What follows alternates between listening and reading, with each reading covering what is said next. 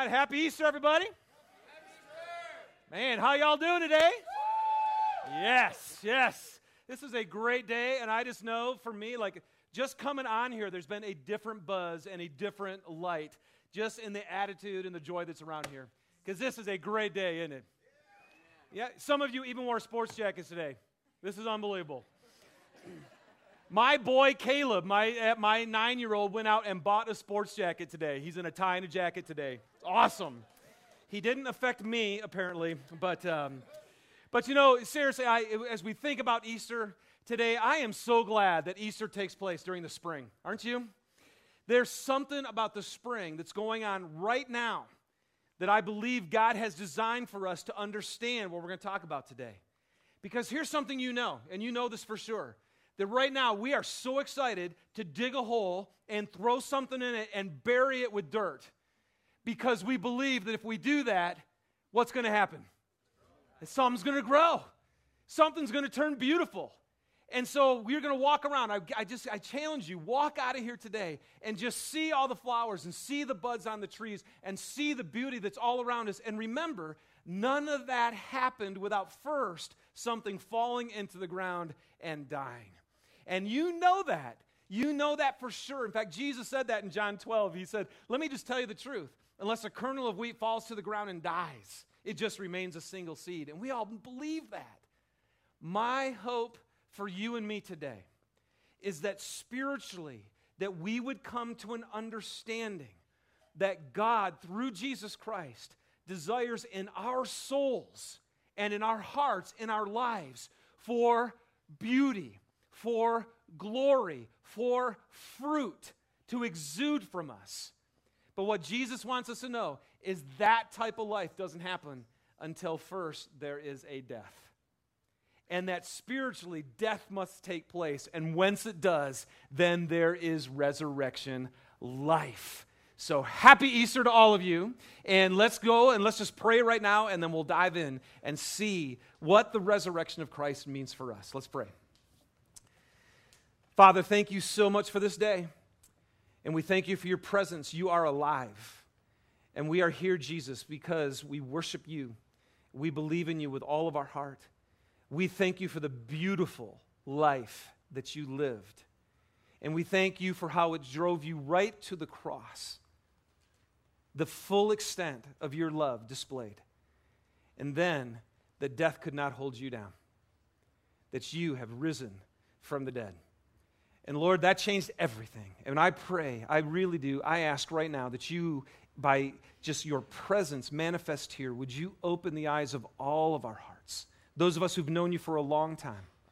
May you reignite a fire within us because of this truth. And those who are here today, God, who are wondering about you, Jesus, wondering about what Easter really is, may you just come and touch all of us. We know this. We need your grace to even open the eyes of our hearts so we can see and understand.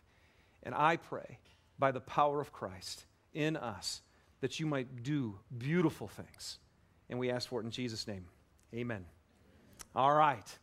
Well, you guys, we've been in, if you haven't been with us the last few weeks, we, have been in a series that we've called Enigma. And, we've, and we're looking at the puzzle of Christ, because that's what an, an enigma is. It's just a mystery, it's a puzzle. And that while Jesus was here on earth, his life was just that people were constantly confused and they couldn't understand who Christ was. And so we took a few weeks ago and we looked at the puzzle of his claim that Jesus Christ came and claimed to actually be God. And you guys know this because if you ran into someone today and they claimed to be God, you would go, okay, you have a problem, right? If someone's claiming that. And yet, Jesus very clearly made that claim, but then he backed it up with his life. Jesus had an authority that nobody else had over nature, over illness, over the demonic world. Jesus lived such a righteous life that no one could ever find anything wrong. In fact, even the trial that sent him to his death, they had to make stuff up because they couldn't find things. I don't know, how long would it take somebody to find something wrong in your life? Like, like another minute, right? Can you imagine what it must have been like to have men live every moment of every day for three years with him, to have his own mother and his brothers think that he was actually God. None of us are having our brothers or our mom second guess that with us, right? This was Christ. So he lived an amazing life, and his claims were backed up by the way he lived. But then two weeks ago, we looked at his freedom. Jesus, he puzzled especially the religious people by his freedom. Jesus was completely free from religion. Does that sound good? And Jesus was completely free from himself. That sounds even better. And it was this freedom that he wasn't committed to his own personal happiness and he didn't have to live by a bunch of rules that completely was an enigma to people because that's every human being that's ever walked this planet. And then last week, we looked at the puzzle of his kingdom. And what that means is Jesus said he came, the reason he came was to testify to the truth. And truth means there is a reality. And Jesus came and he said, Listen, I have come so that you can understand reality. And he goes, and I'm telling you, there's a king, and it is your God. It is the one who has created you. And he has a way, and it is right. And that's what a kingdom is it's when a king rules, and it's his way. And so Jesus said, I've come to make sure that you can understand really who this God is and what it is to know him. And then he lived in that kingdom. So he said, He goes, I never do anything on my own, but I do exactly what my Father wants me to do. That's living in the kingdom of God. And we learned that last week. That's when you can say, Not my will be done, but yours. And so Jesus showed us what that like was like, and it's so completely upside down because he's never, ever thinking about himself, but instead loving God with all of his being and loving every person that he ran into. Now, all of these the enigma of his claim, the puzzle of his kingdom, the puzzle of his freedom leads us to today. And so today we're going to look at the puzzle of his resurrection. Because I'm telling you what, it's just not normal to have someone die and then rise again, right? This just doesn't happen. Now, and just so you know, they were freaking out back then too. All right, so let's read the story. If you have your Bibles, it's in Luke chapter 24, is where we're going to be today and you can pull that up or let's read it together on the screen. Very early on Sunday morning, the women went to the tomb taking the spices that they had prepared, and they found that the stone had been rolled away from the entrance. So they went in, but they didn't find the body of the Lord Jesus. And as they stood there, what? Puzzled. Two men suddenly appeared to them, clothed in dazzling robes. The women were terrified and they bowed with their faces to the ground. And then the men asked, Why are you looking among the dead for someone who's alive? I love that. He isn't here, He is risen from the dead. Remember what He told you back in Galilee that the Son of Man must be betrayed into the hands of sinful men and be crucified, and that He would rise again on the third day. Then they remembered that he had said this. So they rushed back from the tomb to tell the 11 disciples and everyone else what, they, what had happened. It was Mary Magdalene, Joanna, Mary the mother of James, and several other women who told the apostles what had happened. But the story sounded like nonsense to the men, so they didn't believe it. However, Peter jumped up, he ran to the tomb to look. Stooping, he peered in, he saw the empty linen wrappings, and then he went home again, wondering what had happened. Lot of enigma going on here. Did anybody in here get what was going on? Nobody in this story could understand. I love in Mark chapter 16, it says, when the women ran from the tomb, it says this They went out and they fled from the tomb, for trembling and astonishment had seized them. Trembling and astonishment had seized them. That word astonishment, it means a throwing of the mind out of its normal state. Isn't that a great definition? Have you ever had your mind thrown out of its normal state? See, and this is, and why did that happen? Why was, why was their normal state of mind thrown out and they couldn't grasp it? Because someone who they saw dead wasn't dead. And I've shared this before. How many of you have seen? I remember walking into the hospital room and seeing my mom after, she passed away. I'd just been there hours before. And I walk into the room and she's dead. And the first thing you know is she's what? She is not there. To have that experience and then to realize that that person who you saw die is now alive, man, they were astonished. The apostles, they couldn't believe it. What they call it? Nonsense. This makes no sense. And then Peter, even the greatest apostle, right? This Peter walks away and he's wondering. And so we need to know right from the beginning dead people don't just come alive. I've done tons of funerals. I haven't seen anybody pop out of the casket yet, right? And if they did, what would happen? My normal state of mind would leave too. And so would yours. The resurrection is a puzzle, it's an enigma. And for those of us who believe this, let's not forget that. It's an amazing thing that we're declaring today. All right? So, but I want to share with you today three puzzles that I believe the resurrection actually solves. First one, I'm just going to hit quick, and then we're going to dive into a couple more, okay? Here's the first one The resurrection solves the puzzle of why we're here today. Why are you here?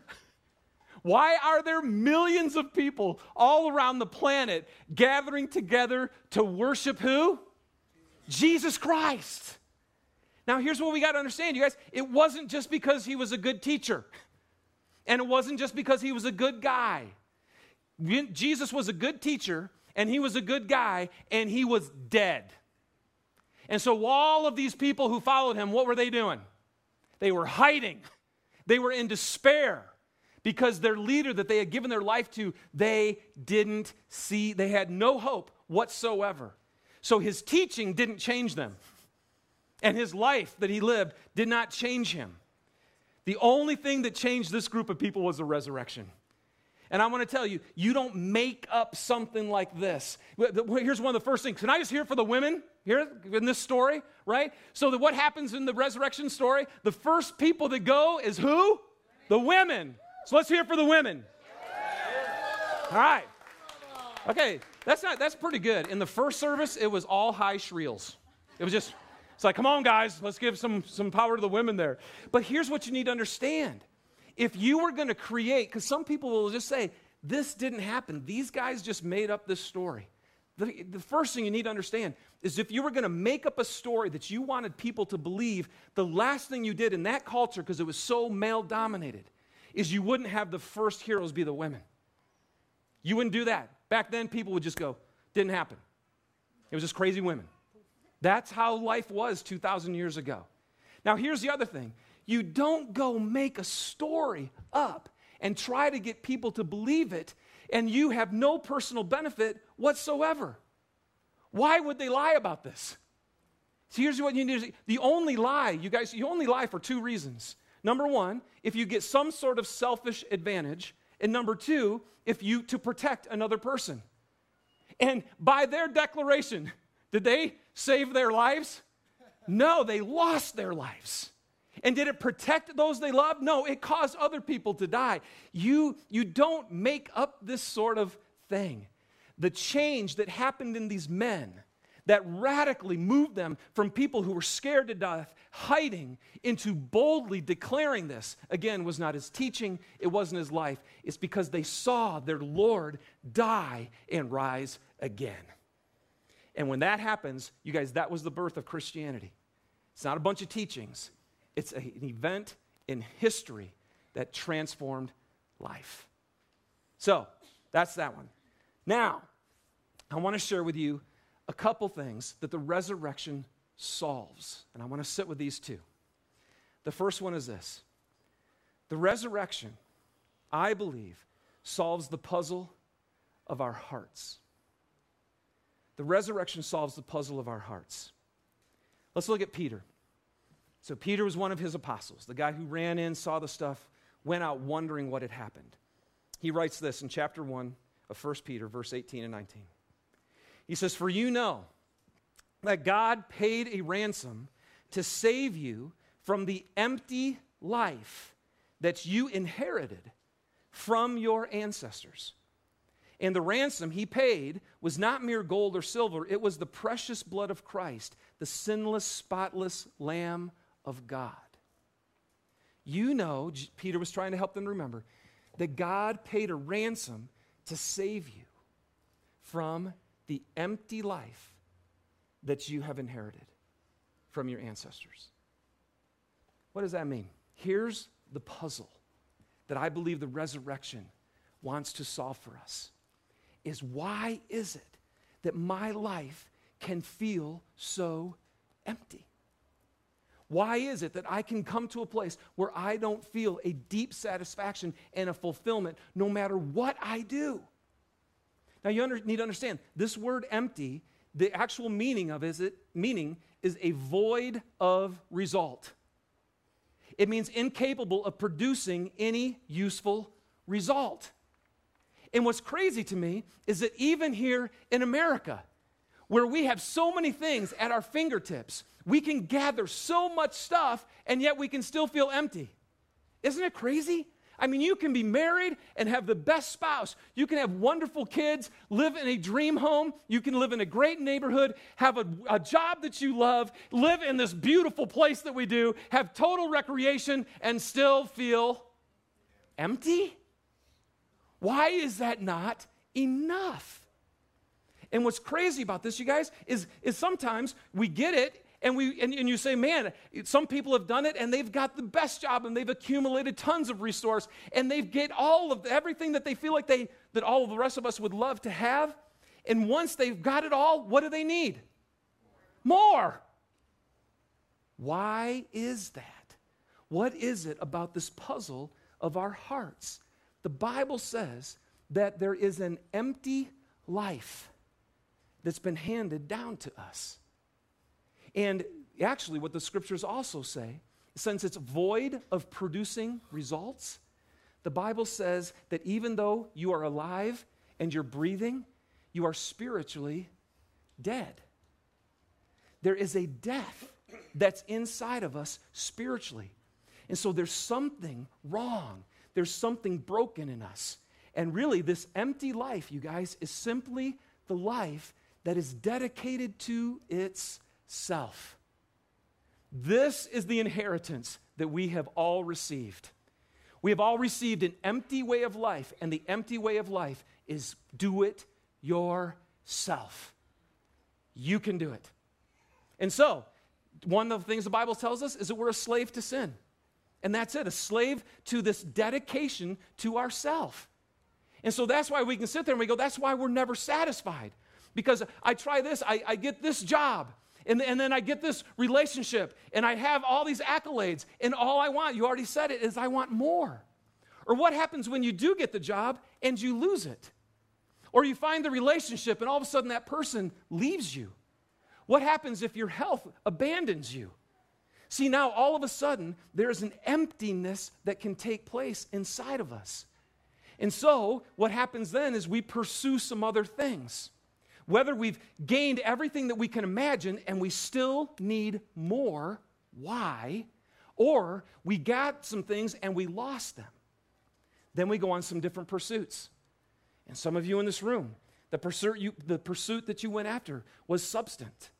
You went to alcohol or you went to drugs and you said, either I need more stimulation because this isn't working, or when you lost the things that you were going after, it caused such an emptiness and such a pain in your life that you've been seeking to numb that with stuff.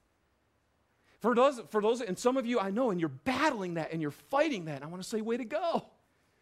Now, some of you, you just go out and you buy more stuff. Anybody?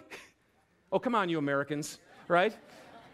I mean, seriously, we're sitting there, and there's such a dedication to our own happiness that we get stuff. And then once you purchase it, especially in this day and age, as soon as you buy it, the new one's out, right? And you got to have the new thing, or you just have to have more. And our closets are just full of stuff because we think if I just get more, somehow that will satisfy me. Or we go from relationship to relationship. Man, this person did it for me for a while.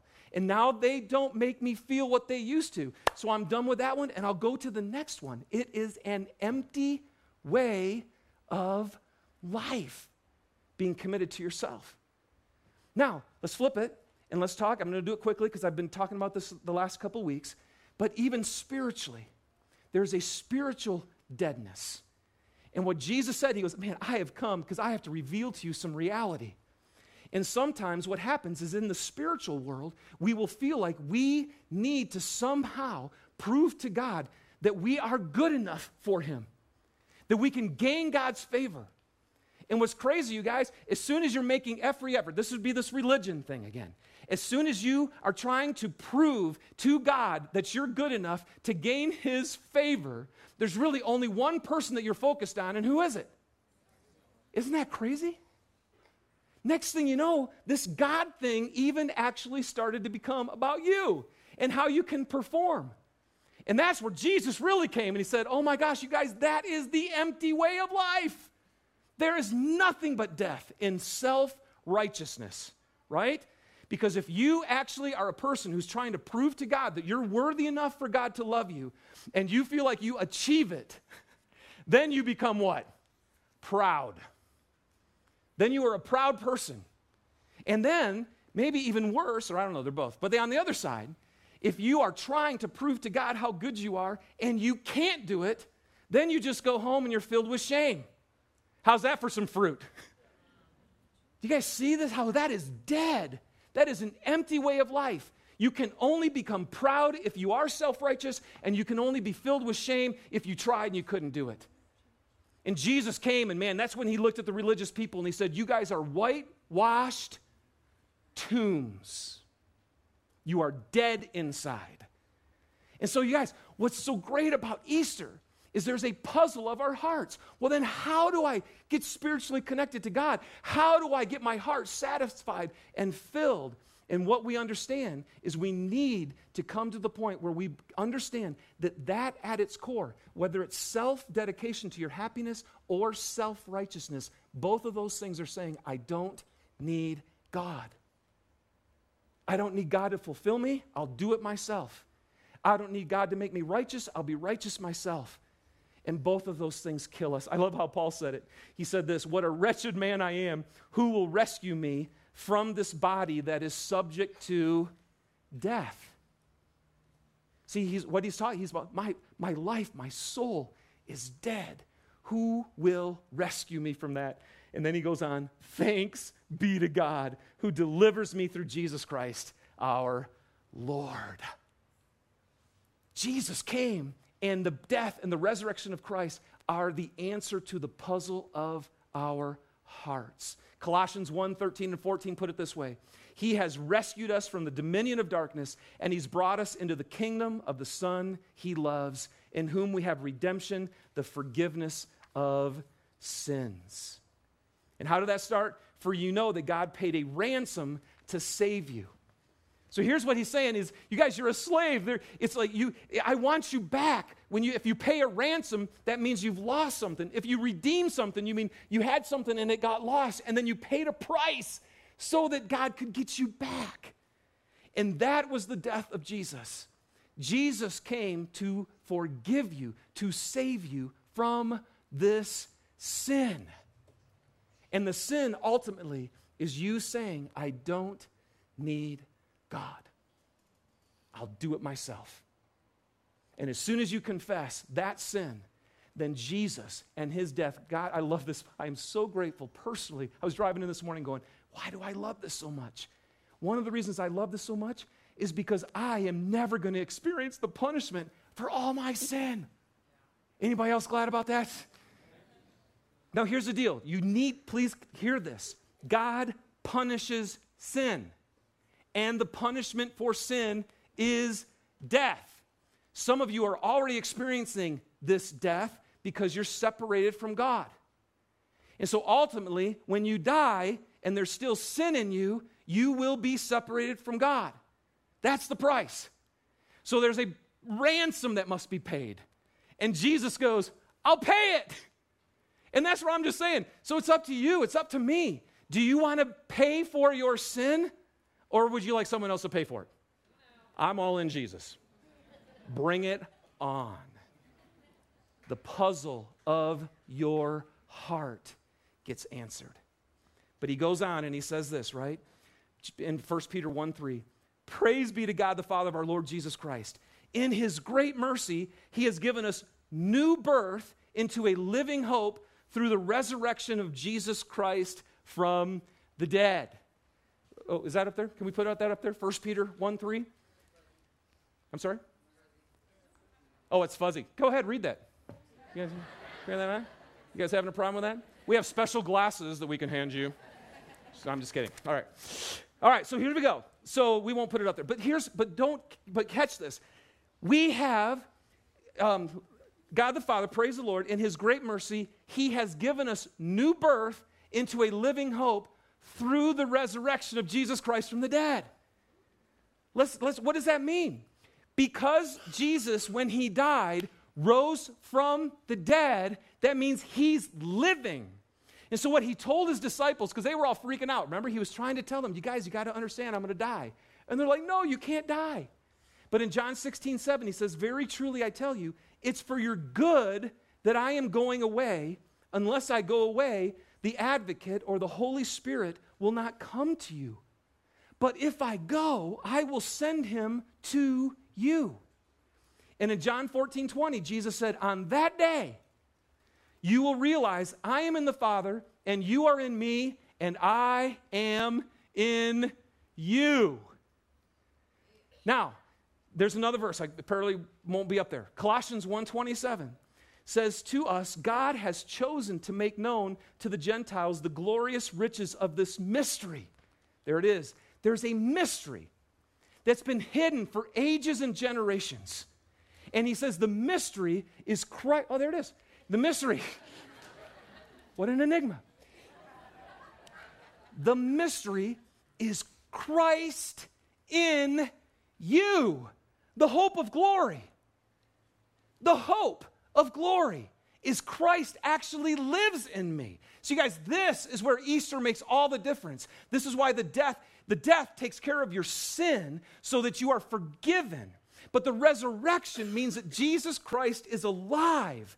And the beauty of the Christian faith is that we are reconciled back to God and we receive the gift of His very Spirit who now lives inside of me. And once I have the Spirit of God inside of me, I really start to understand the answer to the puzzle of my heart. Why can't I say yes to God? Anybody else struggle to say yes to God? Well, that we all are. We're human. Why do we struggle to love each other so much? I don't know about you. I struggle to love you. Do you struggle to love me? Okay, good. In the first service, somebody goes, Yes. And I'm like, Okay, we'll, we'll talk later. Um, no, but you know, no, the truth is, you can't get close to another human being and not struggle to love them. And what the resurrection does is, as soon as you put your faith in Christ, the mystery, the puzzle, the enigma is Jesus is alive. And he comes and he puts his very spirit inside of you, and now you have the power of the one who always said yes to his Father inside of you to help you say yes to God. That's the only way it can happen. In fact, that's why Jesus could say, I am the way, the truth, and the life. No one comes to the Father except through me. You know what he was saying is? Nobody will ever put God at the center of their life on their own. Do you not know that? I don't know about you, I know that. The only way I can get into the kingdom of God, where God is the center of my life, is I actually needed to have a new birth through the resurrection of Christ. And that new birth is I had a something spiritual happened in my heart where I became a new person. And I, I tell you, I get so frustrated because people who want to be really spiritual, like Christianity is the last place they look. And you know why? Because I think most of the time they walked into a church and they saw self righteousness. They walked into a church and they said, man, it's just a bunch of people who are proud or really down because they haven't been able to be good enough for God or they think they are. Now, you know what I'm saying? Where's, where's the church that just says, no, I know I'm messed up, but now I have a power inside of me and has allowed me to start loving God. And can you imagine? Because here's what I know about Jesus He looks at every person in this room and He goes, I made you. I think you rock. You're beautiful. You're exact. He's just crazy about you. Can you imagine if that spirit would came inside your heart? You know what would happen? You would actually be able to look at every person in this room with the eyes of Christ. That would be unbelievable. You know what that would be? The church as God meant it to be. A bunch of people filled with His Spirit, no self righteousness, totally a gift from God, able to say yes to Him and able to love each other. You guys, it's the answer to the puzzle of our hearts. No more self dedication to happiness, no more self righteous religion. Free from both those things because Christ is alive. That's it. And really quickly, last thing the resurrection also solves the puzzle of our future. It solves the puzzle of our future. Here we go. Praise be to the God and Father of our Lord Jesus Christ. In his great mercy, he has given us new birth into a living hope through the resurrection of Jesus Christ from the dead and into an inheritance that can never perish, spoil, or fade. This inheritance is kept in heaven for you. You guys, we have a living hope. Why is it that it is so hard to face suffering in this world? Why is it so hard to face disability and disease? Why is it so hard to do the right thing in this world if you know it's going to actually cost you either monetarily or your reputation or maybe your life? Why is it so hard to face your own death or the death of a loved one? Why? It's really hard if this broken world is the only one you live for. If this is all you got and it's not working, that's despair. But if Jesus Christ's resurrection has done anything for us, it has shown us there is something after this life. And it is the kingdom of God in its fullness. It is the place where He makes everything right. And so, if your relationships are broken and you're lonely, you can know that someday, man, in the kingdom of God, it will be a room full of, it'll be a world filled with transformed hearts who really love. If you're sick, can you imagine knowing that every from now until the day I die, I'm going to suffer physically, but you know this isn't the end, and someday there will be no more illness, there will be no more pain, there will be no more sickness, there will be no more sin. See, it gives us the answer to the puzzle of our future, and it gives us a living hope, which is unbelievable. And let me close with this John 11, 25 and 26. Jesus says this I am the resurrection and the life. The one who believes in me will live even though he dies, and whoever lives by believing in me will never die.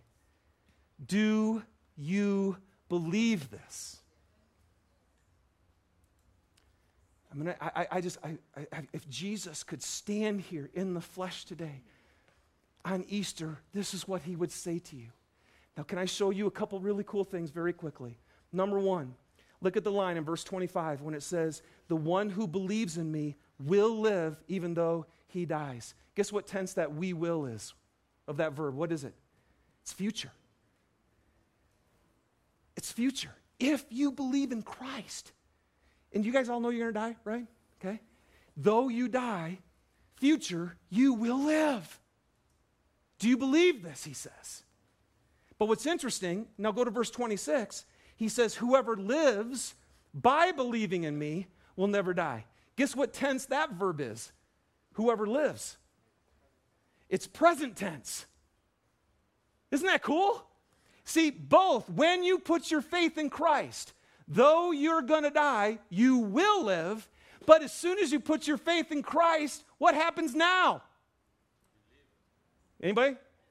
You live. See, this is where Jesus says, you guys, this is eternal life, and life begins now. The kingdom of God starts to take place now. Jesus is alive now to come inside of you. So his love, his joy, his peace, his patience, his security, and your soul takes root. You have a living hope now, but it's kept as an inheritance for you in heaven forever. And what he's saying to you this morning on Easter is do you believe that? Because if you do, though you die, you will live. And if you do believe this, you will start living now. And the deposit of the Spirit now is the security of knowing that you will forever. And I just got to tell you, I got to tell you, He is the resurrection. You're not. You do not have eternal life within yourself. And if you die without Christ's gift of eternal life, you will die. And there is separation from God. We are dead now, and we'll just continue in that state. But if you put your faith in Christ, there is a new birth, and God's Spirit will come inside you. You will enter the kingdom of God. You will be able to say yes to God, and you will be able to love each other, and you will do it for eternity. And that is the hope of Easter. Let's pray. Father, thank you for Jesus. Thank you, Jesus, for coming here and revealing to us what it is to live. Thank you for revealing to us the puzzle of our hearts. Why are we so dissatisfied? Why are we so caught up within our own self? Why do we pursue things in our own nature more than we love you and more than we love each other? We are so grateful that you've come to reveal to us the kingdom of God, that there is a greater reality and that is, it is a kingdom that lasts forever.